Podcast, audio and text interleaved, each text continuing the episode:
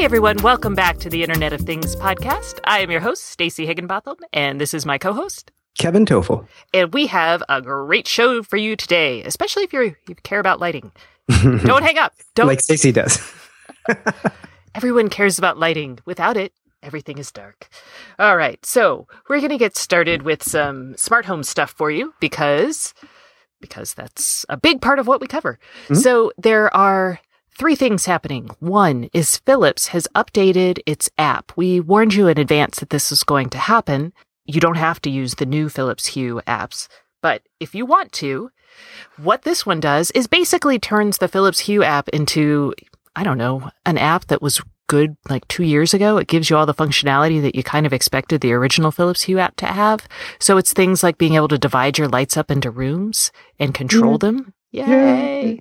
So it's very nice. It's very, it's very fast on my Android phone. So I, I'm enjoying that. I, have got a test version of it. So mm-hmm. I'm not sure if the actual version will be as fast, but I'm assuming it would be. We spoke last week about the security updates in the Philips app, which kind of was a precursor to the new app. And even prior to that, we had talked about some permissions challenges on the Android side for the Philips Hue app. Those are already fixed as well. So those are non non issues for this new app. Right.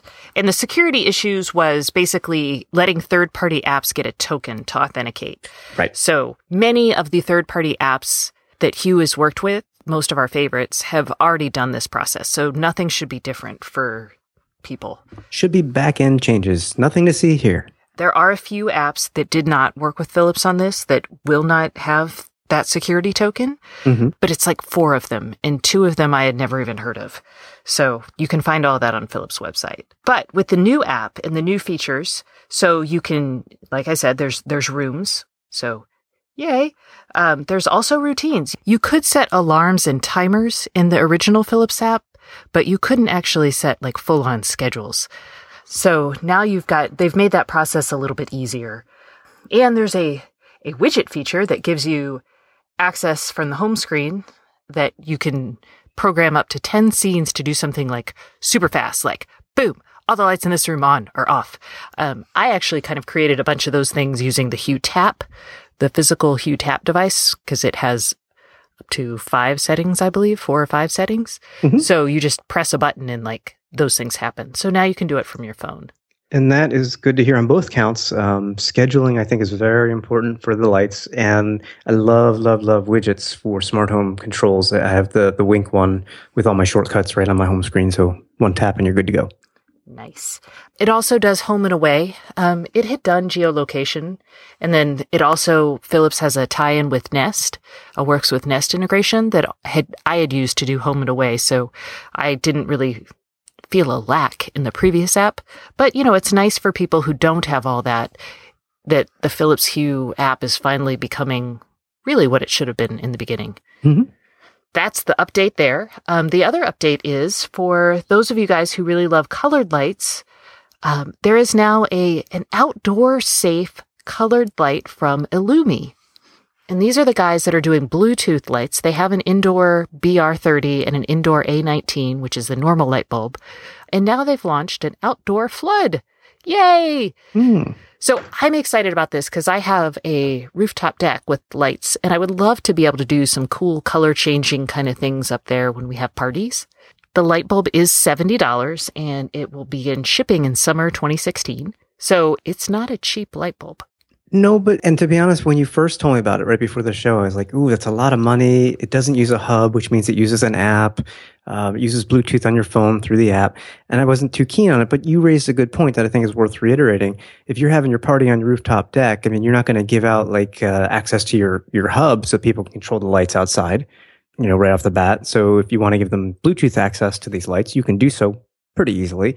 And the fact that it's outdoor, it's IP64 uh, rated or 46 rated, I believe. Let me 64. double check. There we go, 64. So it's, you know, dust proof and, and can handle water and all that. You know, there aren't, like you said, too many outdoor lights that you can control like this.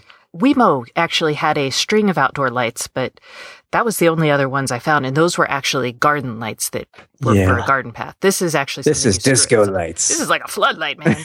um, so I'm super stoked. The other thing is, I tried the Ilumis out actually about a year ago. I think somewhere on my Twitter page, you can see a picture of my dog dancing with some colored lights. Um, and that was actually the Ilumis. And there's a setting on the app that lets you, you know, have them changed with the beat of the music that you're listening to, which you know, is kind of fun. I'm not sure which I'm more impressed by, though, that the lights can actually change their color and all to the beat of that, or that your dog actually dances.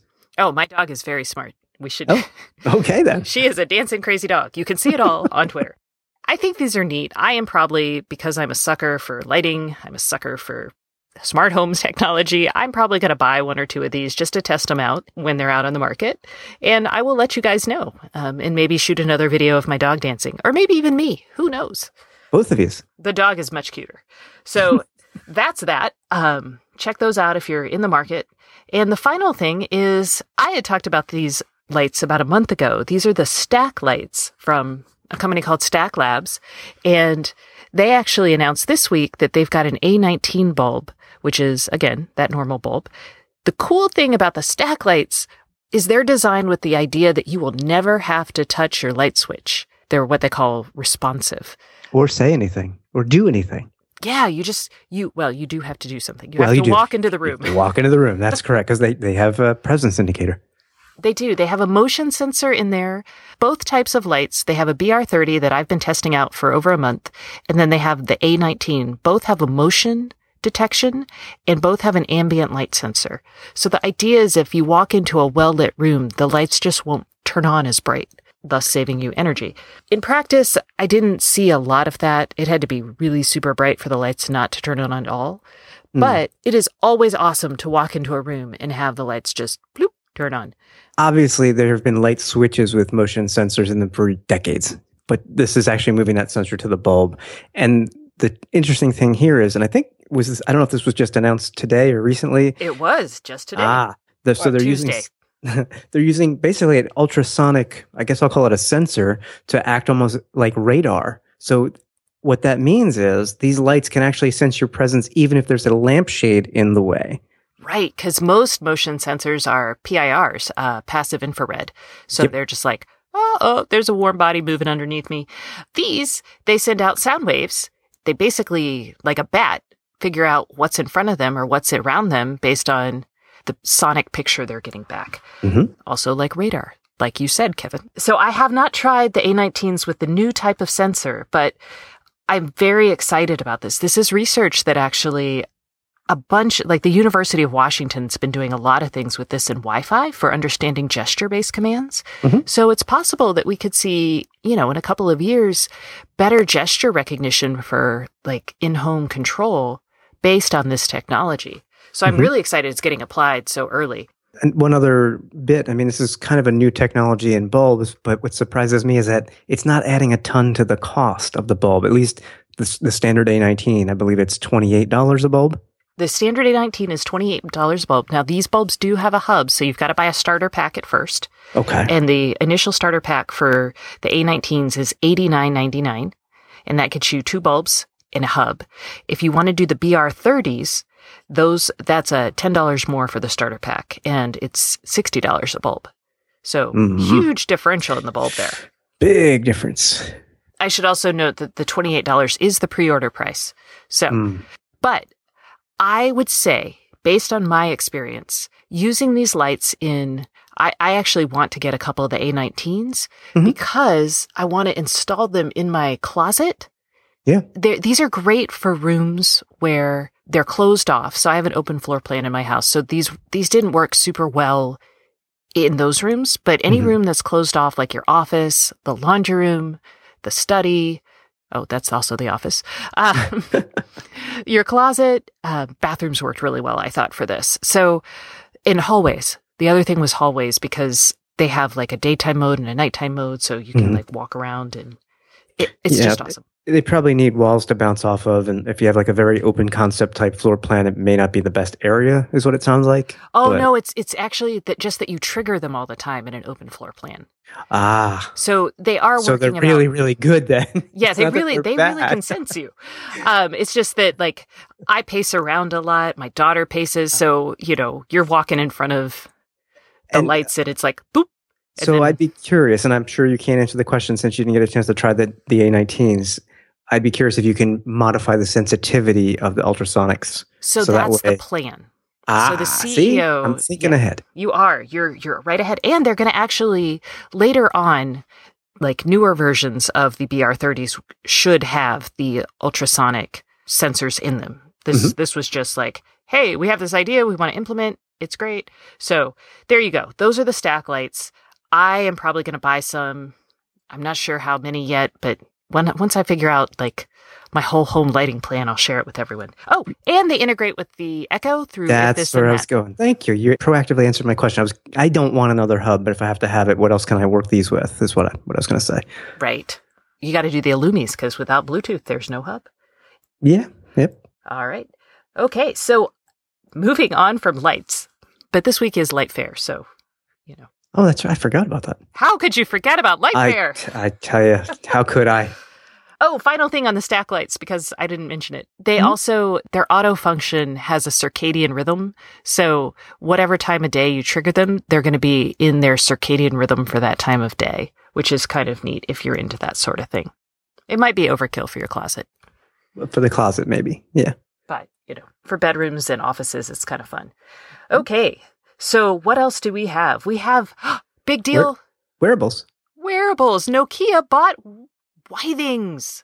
Uh, It makes sense in hindsight. Most of these things do, but I was surprised when I heard the news. I mean, Nokia's done a lot of different things to try and get into the, the health market in the past, either through apps or or whatnot. But um, here, it's just a flat out acquisition of Withings, and uh, I, oh, I forget how much they paid. It was something like almost two hundred million dollars. I thought. It's 170 euros or about 191 US dollars. Yeah, well, good for Withings because they've always seemed like an underdog in this space. And for people who are not familiar with the name, in today's health wearables section or sector, you, you tend to have a lot of digital, smartphony like type devices with, with digital screens and so on. Withings takes a very analog approach to to all the, the health tracking, and they make devices that look like traditional watches or or things that you'd want to wear, bracelets and such and they just have like an indicator, like a sweeping hand for steps, for example, or, or you know maybe calories burned. I mean, they have apps as well. It's, I don't want to say they're completely analog because they're not, but it's just um, I, have always felt they're an underdog here. So I think Withings feels like an underdog for a couple of reasons. One is they're a French company. Well, there you go. I mean, it's 'cause that, makes French. you that makes you an under, underdog by default, I well, guess. well, no, they just they fifty percent in in 2015, I believe it was that they said that about fifty percent of their sales come from the U.S. Mm. Um, and then the rest come from Europe, and like ten percent comes from Asia. So right there, you know, they're probably a bit more global in their scope. But the other thing is they have a lot more than just the Activite Pop. They have the Pulse, which is a activity tracker that also has a heart rate sensor. And it was actually one of the first to have those, have a heart rate sensor on like that type of activity tracker. But it Mhm. also, they, they have a bunch of devices like a baby monitor, a, a smart scale for weighing your baby. They have a scale for weighing normal people, adults. They have a blood pressure monitor Yep. and a couple other things. So they, they've actually worked really hard, like at getting FDA approval for their more medical devices. Mhm. And they actually at CES were showing off a, a new thermometer, a new connected thermometer too. So Yes, they do have. You're right. They have a, a broad range of products, and, and that makes it even a better fit for Nokia, in my opinion. Yes, and that's what I was going to say. I was I was getting there. I was like, so more than just activity trackers, which I don't think they corner the market in at all. They're really thinking holistically about quantified self data and they're trying to get it to where it's actually of use for the medical profession. Where some of like Fitbit and Jawbone, they're kind of like, eh, we don't really care. Well, They, they, they, those companies tend not to want to deal with the uh, FDA here in the states. Yeah. And and they also I think they're they're not as focused on bridging that gap. And Right. and I think for the big bucks in wearables because the big money in healthcare is from the insurance firms Mm-hmm. um, reimbursing you for these things. We're gonna have to get to a point where things are FDA approved, Right. where you have documented science, and Withings has been working for that. Yeah, but probably better or more aggressively than most of the others in the in the space. I, I would agree. I mean, it's all about the data that's and what you can do with it. How accurate is it, and and who's going to use it? You know, in the healthcare industry. So I, I was kind of, sh- I thought the purchase price was a little small. Hmm. Just to put that in context, Fitbit for 2015 reported 1.86 billion in revenue.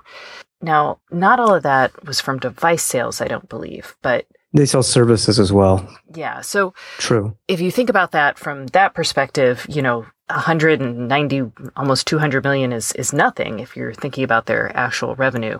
Agreed. Um, yeah. Let's see, Fitbit in 20, 2015, they sold 21.4 million connected health and fitness devices. hmm So that's a lot of devices. They are the leader. Yes. So that's kind of where we are here. Do you care to think about like Nokia back in devices? Oh, I mean, it's in their DNA. Has been, you know, for a, a while. I mean, I mean, the company's what 160, 170 years old, and, and started out with, uh, you know, Rubber a total- boots. Yeah, exactly. Um, and has turned into, you know, a con- conglomerate of many different uh, businesses. But, you know, they don't have a, a true device group these days, considering the whole Microsoft purchasing, you know, all the phone business and so on. Um, so they have smart people there. They have investment funds with money. And and and they're they're good folks. Um, they'll know what to do, I think, uh, with Withings to to continue growing it. So, I think it's it's nice to see Nokia in a return to a segment that gives them some play on the device side, but also on on the on the data side as well. Got it. And they said that Cedric Hutchings, who is currently the CEO of Withings, will lead their digital health business that will be created. And there's Mhm. approximately 100 R&D people that Nokia has working on digital health projects, and they'll be part of that group as well. And I'm not going to say where he's probably going to be based because I say it wrong in Finland, the city. Oh, someone actually put a I know one of one of our you. one of our listeners corrected me, and now I forget the, the correct it's not. Espoo because that's what you liked. It's oh man, Espoo. I'll- it might be Espo. I, I forget, but whoever it was, thank you for correcting me. yes, we appreciate it, even I though do. we have not put that knowledge to use yet. It's we do more fun to say. Espo. I'm not going to lie, but whatever. You know, accuracy sometimes We like to get it right. Yep. So the other story I thought worth mentioning this week was Hmm? Tile, which I actually just bought one. Um, Tile is a Bluetooth tracker that you stick on things, and that sounded like an ad, didn't it? No, no, no, no. I'm laughing. I'm laughing because did you buy one because you lost one? No. so I spent twenty five dollars on my um my Tile because I keep losing my twelve dollar water bottles. That's what it was. Yes. So, but after you've lost two $12 water bottles, you might as well buy a Tile. yeah. What's the tile run these days? What's the tile cost these days? The tile is $25 if you buy just one and $17.50 per tile if you buy a four pack. Right. It's a Bluetooth tag for folks who are not familiar. Yes, and you connect it to your phone. The cool thing about Tile and why we're why I'm so excited about it is that it has the potential to kind of become a poor man's GPS, I think. Hmm. And I say this because what happens is when you lose your device or when actually when you buy a tile, you install the app on your phone. And from then on, your phone becomes able to detect other tiles. So if someone says, Hey, I lost my bike and there's a tile on it. And so they mark that tile as lost. Mhm. If you're walking by that stolen bike or that missing bike with your phone and the tile apps on it, that your phone will actually seamlessly to you, you don't see it happen, will send a notification out to the service and the Mhm. service will say, Hey, this is where your bike is. It's like a crowdsourced device GPS thing. It's Exactly. it's rather interesting. I, I think it's great. So they, the actual news is not that I bought one. The actual news is that they actually reported their revenue for the first time this week. And they, in 2015, sold $43 million worth of tiles. That's Which a lot is- of tiles. A lot of tiles. Uh huh. When I looked on my app, I had 15, uh, almost 15,000 tiles near me, which meant that there were, Wow. I know. Oh, sorry. No, 1,500. It's still a lot. It's still a lot because that's 1,500. you could say 15 and I'd say a lot, but 1500's a heck of a lot. Yeah, so that's people all over Austin that if if you know I leave my water bottle somewhere, maybe they'll walk by it and it'll notify the app. So, I haven't left this water bottle anywhere yet just to test this out, but we'll see. I probably will soon. And as part of actually making money, they're kind of going not in a different direction, but they're adding on to their business. Mhm. Um, they did a deal with Land Rover to integrate tile into the car. So this is interesting because now your car is basically like a walking tile. Whoa!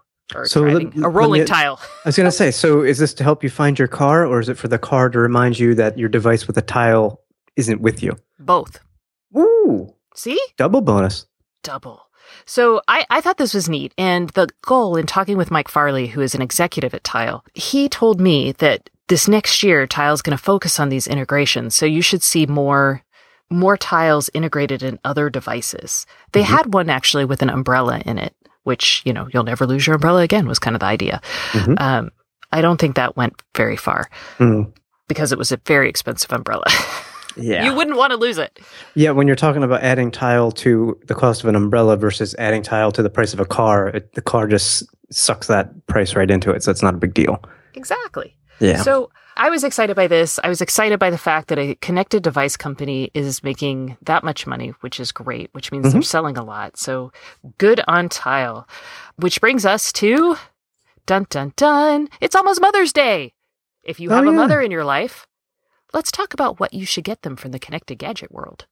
Hmm. Because by golly, I've gotten ads from Nest, I've gotten Yeah. ads from Jawbone, Pebble. Pebble. Yep. I don't know who else, mini ads. I think the Pebble's not a bad buy because it's not that expensive and adds a lot of value. You know. So you're talking about the pretty Pebble, the Pebble Time. Well, I mean, It's kind of it's- expensive. Uh, I mean, the regular Pebble, I, I would say, just you know, it gives you the basics. It's not that expensive. Okay, so the regular Pebble, most women think is ugly. All right then. I'm I'm sorry. As a, It's as a- okay. no, I get it. I get it. I have one and I love it. So you know, it's out there. It's a what is it like seventy five dollars? Can you get it for less than that? I bet you could get it for less than that. Probably. That's about right though. So so that's the basic Pebble. Kevin thinks maybe you should get her that. Um, I was going to suggest a tile because it's Mm. great to put on your keys and it's like twenty five bucks. Yeah. And also, if you're younger and you lose stuff often, you could actually like make your mom not have to look for it as often, which would be great. Hmm. Um, it's like the gift that you give yourself that gives to her.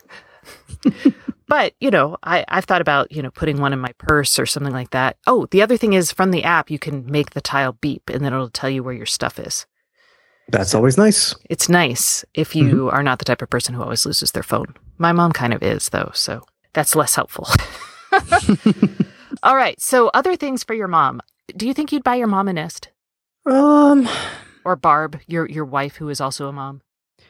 I mean, they don't really like. We have a Nest. If we didn't, I would buy one. They wouldn't be like very enthused by it at all. Honestly. See, that was my thought. When when Nest sent me that ad campaign, I was like, you know, I love connected devices, but if my family bought me a thermostat for Mother's Day, I'd be kind of like, Mm, off with your heads. Off. yeah, I don't. I don't think that would go over too well.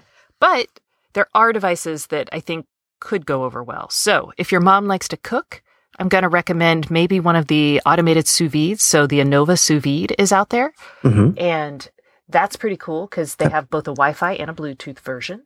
How about the drop scale?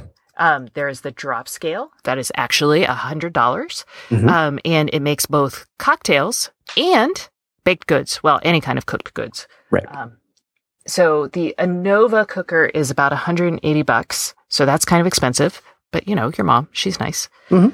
Um, let's see what else. The Echo. I was going to say it, but you know, I don't want to overdo it because I know we we we are very big fans of the Echo. It's an easy to use consumer device that, because remember, if you buy your parents a connected device, either You're gonna support them. Yeah, you're probably going to support them. You know, would you would you actually go with an Echo or would you go with something like the Dot for roughly half the price? I would go with the Echo because my mom does not have like a Sonos or something like that. So I think Okay. the speaker capabilities would be really good for her. Gotcha. That's that's my rationale there Makes sense. because the dot's a little tinny. They both do the same thing. Eh. But you know, if you buy your mom the Echo, you're also going to have to buy some connected light bulbs. if you're Stacey, that is. So it brings us full circle back to the connected light bulbs. I was I was thinking through, you know, because my mom constantly she listens to the show because she's super nice like that, Mhm. and she's like, "Gosh, should I get anything?" So the only other thing I would suggest for maybe a mom would be a, vid- a video doorbell, and I'm going to say that because you know if your mom is worried about like security, she can see who's at the door. That's always nice, and Yeah. Yeah, that's. I, I, I, don't disagree with you at all. I was thinking, you know, you mentioned lights. Um, if there's a lot of moms out there who, you know, they like to lie in bed and read or whatnot, I actually don't know that we get a connected light, but I would get a um, maybe a connected switch, like the Insight switch from Wemo. Oh, because you can you know that's that reach over for your phone and say shut off and it shuts off. You can schedule it to shut off at 10 11 o'clock at night whenever you're done reading. If you were super generous and bought an echo as well as the Wemo I was going to say add the echo for a total add the mom echo package. and now mom can say shut her down and boom lights are out. Okay so I will go for that. Maybe you and your siblings can all get together if you have them so those are kind of some things that we we thought about from the mom angle that would be kind of nice connected devices Mhm. for your mom. Maybe we'll do it for dad, but you know, maybe we won't. I'm like I, I feel like a lot of golf devices coming on, so or or sprinkler care. So stay tuned because our guest this week is actually super worth listening to. It's Hans Vestberg, who is the CEO of Ericsson. You may have heard of them. They're a giant communications Mhm. infrastructure company. And I talked to Hans after the company reported earnings last week, which actually their stock dropped 10% after they reported earnings. Wall Street did not like it. And they announced a restructuring of their business. The reason he's on here, he's going to talk about 5G. He's going to be talking about turning your company into kind of an IoT focused company. So the digital transformation that a lot of businesses are facing right now. Mhm. And a little bit about the, the carrier kind of perspective on IoT. So Mhm. it's a good interview. I enjoyed it. So stay tuned. Hi, this is Stacey breaking into the IoT podcast to tell you two things. The first is that I've launched a weekly newsletter devoted to the Internet of Things that you can sign up for at Stacey on IoT.com. That's S T A C E Y on IoT.com. The second is that we're now accepting ads on the Internet of Things podcast. We have packages for big companies and startups. So if you are interested, please email Andrew at IoTpodcast.com. And now, back to the show.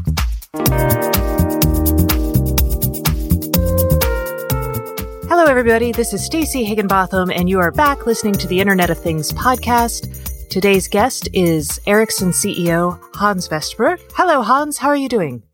I'm fine. How are you doing?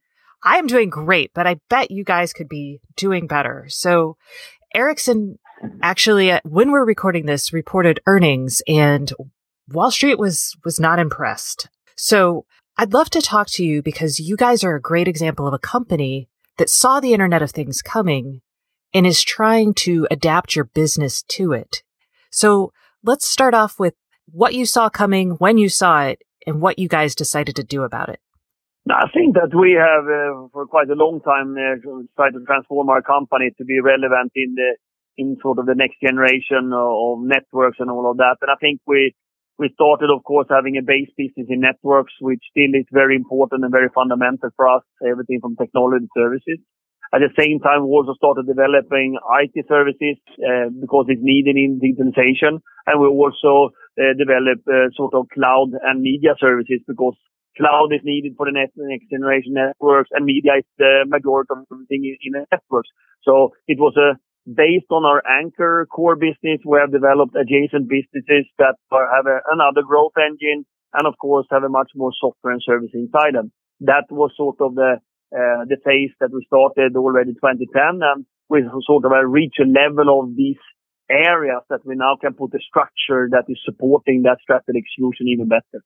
Okay. So judging by your results, this is a difficult transition. You're really trying to thread the needle here as your core business of selling network equipment. It's stagnating. It's, there's consolidation in the industry. Their carriers are buying less stuff. They're transitioning to SDN, which means they're going to require less of your gear. So how are you guys thinking about adding services and how is that going?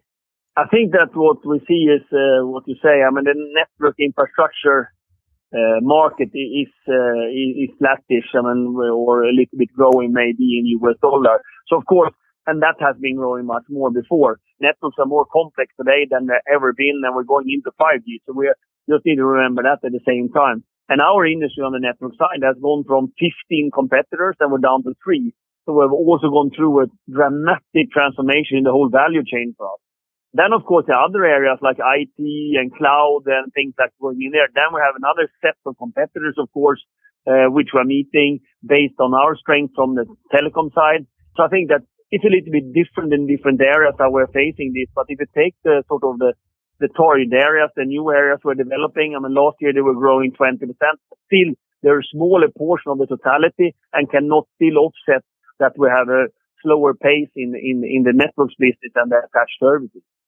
Okay. And let's talk about some of the services because now you've created five new kind of business units, I guess. One on IT, cloud computing, media, network products, and then services. So can you talk about the services side? I'm guessing that's the side that's probably most related to the kind of Internet of Things. Uh, so we have, a, we, you can say that we are gearing up our structure for how our customers are moving. We have the network segment, uh, where we have both technology and products and services. And uh, then we also have developed uh, sort of a customer group working with other types of customers in other industries using the technology coming from the infrastructure or coming from IT and cloud. And here we work with transport companies, utilities companies, public safety companies. And now we're gearing up the organization toward that setup. How important will those new services be to Ericsson? Uh, so we have an ambition that 20% of our turnover should come from new type of customers meaning uh, customers that are in transport, utilities, media, cable, uh, even the, the customers that we have on our patent portfolio. That should be 20, 25% of our turnover uh, in 2020. So of course, it's an important stay, uh, sort of decision we have taken, and we're also gearing up our organization for it. Okay. And one of the things that I'd love to ask you about is I was talking to Verizon a couple months ago and they told me that network services like the actual providing connectivity is going to be a very small part of their revenue in kind of the internet of things and these new services. So I'm curious how you think your customers as the carriers are going to kind of offer these new businesses. Are they going to end up competing with you? I think that first of all, I mean, it's uh, it's a value chain here as well. I mean, uh, you're, you're right. I mean, if you think about the, let's say a connected car, I think the connectivity is a smaller piece of the value add then you have some service enablement that you need to put together all the services in the connected car, and then you do an application. That could be an application that uh, makes your drive more efficient or something like that. And the value chain goes upwards. Basically, the lowest is in connectivity, and it goes upwards. And then everybody needs to pick and choose where they're going to be. Ericsson picks uh, the areas where we can get scale, global scale. We can work in over many countries, and we can have platforms of software we are not doing applications specific for a certain segment or something like that. Uh, we think there are better uh, organization doing that. So we do service enablement there. We can orchestrate all the uh, sensors in a car, for example, or we do uh, manage services on a on a utility company, uh, things like that, which is our base business that we go into. We're not going into the ultimate doing a let's say a specific application for a for a customer group or something like that. Got it. All right, let's talk about 5G because everyone keeps throwing that term around and I've heard it applied to Wi-Fi, to cellular, to even millimeter wave technologies. So tell me what you think of when you hear 5G. So 5G is very different from 2G, 3G, and 4G. I mean, all those technologies was basically designed, developed for consumers. That doesn't say that 5G is not, but 5G has also different thinking that it's not only the radio access, it's actually the whole network where you need to orchestrate the whole network to deliver a new type of service. Let's say you have one slice of a 5G network that will give the autonomous car a very low latency. Let's say that you have another slice that is delivering, uh, let's say, a very low power radio signal to a sensor that you can only change the battery every 10 years and so on you can go with different type of slices in the network where you give different characteristic for different type of a use case, which could be for an industry, could be for consumer, and could be for society. So 5G is very different from that. And when you talk about technology for the radio, we will embrace all those technologies that, that you need and all the frequencies that you need in order to cater for that type of slice in the network. What technologies are you most optimistic about for the Internet of Things? Because right now there's like a dozen different kind of low power wide area networks running around out there. Uh, There's millimeter wave stuff from like even Facebook and Google are getting in on this more on delivering actual backhaul and access. But there's a lot going on from players that are not traditional carriers. I think that uh, the most exciting is that uh, the standalone narrowband IoT that is coming out, which is a very effective way using 4G for Internet of Things, where you can have uh, high resolutions and, and video compression. And of course, why I'm excited that will scale. That can come into any mobile network in the world, which is already have the coverage and already have the, the, the, the breadth and the capability of it because you guys are over in Europe, and I always feel that Europe is way ahead of the US when it comes to things like smart cities, businesses doing smart manufacturing, anything, you know, adding sensors and big radio networks to try to get data out of businesses. Is that true? Do you view Europe still as kind of more advanced than the US on this? Yeah, I wouldn't uh, like to compare like that. But of course, we have seen uh, Northern Europe being advanced on mobility using mobile broadband for society, everything from uh, starting with the utilities network, smart grids, etc. Uh, but I would also say that uh, given the the investment and development we're seeing in North America, US is very well ahead, especially on the connected cars and things like that, and starting to leverage that in small cities as well. I don't think that anybody has sorted all the things out, but we see, of course, markets like the US, uh, Korea being very early. And the reason is that Korea, US, and Japan was very early on 4G, and then you create the ability to do these type of things, and that goes for Northern Europe as well. Should we worry about spectrum? You know, there's all this talk about needing, you know, more spectrum. There's like the debate over LTEU, which is cellular kind of versus Wi-Fi. There's debate over who gets 5.1 gigahertz for automotive. So how should we be thinking about allocating spectrum globally and then between licensed and unlicensed bands? First of all, I think that all uh, frequencies will be needed, uh, both licensed and unlicensed and we build our technology so you can actually move data in between them. I think that's going to be important as data is growing and people are getting more connected.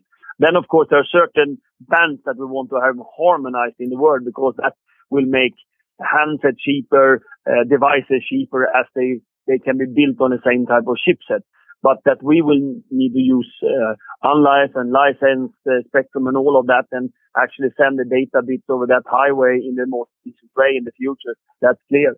That's how we build our networks today.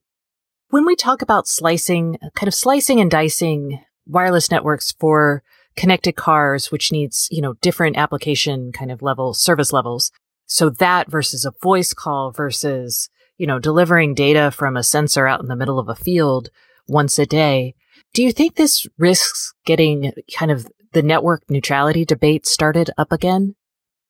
I hope not, because it will benefit our society to be more efficient and then different characteristics need to be given to different type of use cases. However, I mean, that everybody should have access to internet and good speed, and that, that's given to me. But here we're talking about different characteristics that need to be given to different type of use cases in order to gain efficiency in our society. So we actually gain efficiency. I mean, we need a sustainable development in the world right now. And if we cannot use technology for doing that, then it's going to be really hard. So in talking to Wall Street about this transition, it feels like you guys have been looking forward for a long time. And maybe it's you're trying to prep and do something that's a long term plan. Does Wall Street understand? Are you able to communicate or how do you communicate this to Wall Street? I will try to, of course, to, to communicate uh, how we're investing and where we're going. So, um, I mean, I hope that you are following us. And I think that with the new structure that we're launching today, it's going to be even more transparent how we report and the way we have been now defining our, our, our businesses. So I think we're trying all the time to be transparent and see that you can follow the investment we're doing and uh, and becoming relevant in this digitalized world. So what would your advice be to other executives who are in the middle of a digital transformation of their business? You know, because technology is changing things so fast. How do you think they should be? Do you have any advice for how they should communicate to shareholders, even to customers?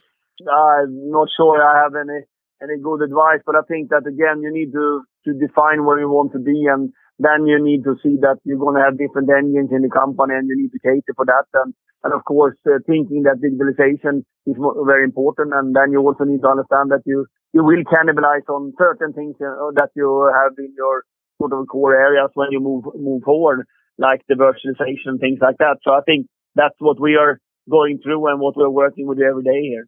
And you guys actually, over the last like three years or so, have actually, you've let it, a bunch of jobs go. You've actually brought in a bunch of people with new skills. And I think that's actually a really good example of kind of like how you're having to adapt. Can you talk a little bit about that? Yeah, if you just give the numbers, I mean, last year we, we recruited 14,000 people and we, we let go of 17,000 on the work, uh, on a, on a base of 150,000 employees. So of course, it is a very big transformation to have the right competence in the right market when you're moving into new areas. And, and if you take uh, for, if, if you just take it for 20, uh, for two years then or eight quarters, you basically double it. I mean, it's uh, roughly 34,000 people that come in and 32,000 people that left us. But it's sizable transformation in order to continue to be relevant. And, and that's part of what you need to do every day. At the same time, you're creating new services and new products. So it, it, it puts a lot of uh, challenges to the organization. Awesome. All right. Well, I wish you guys good luck and thank you so much for talking to me today. Thank you very much. Bye bye. That's all we have for you this week, but join us next week on the Internet of Things podcast. Thanks for listening.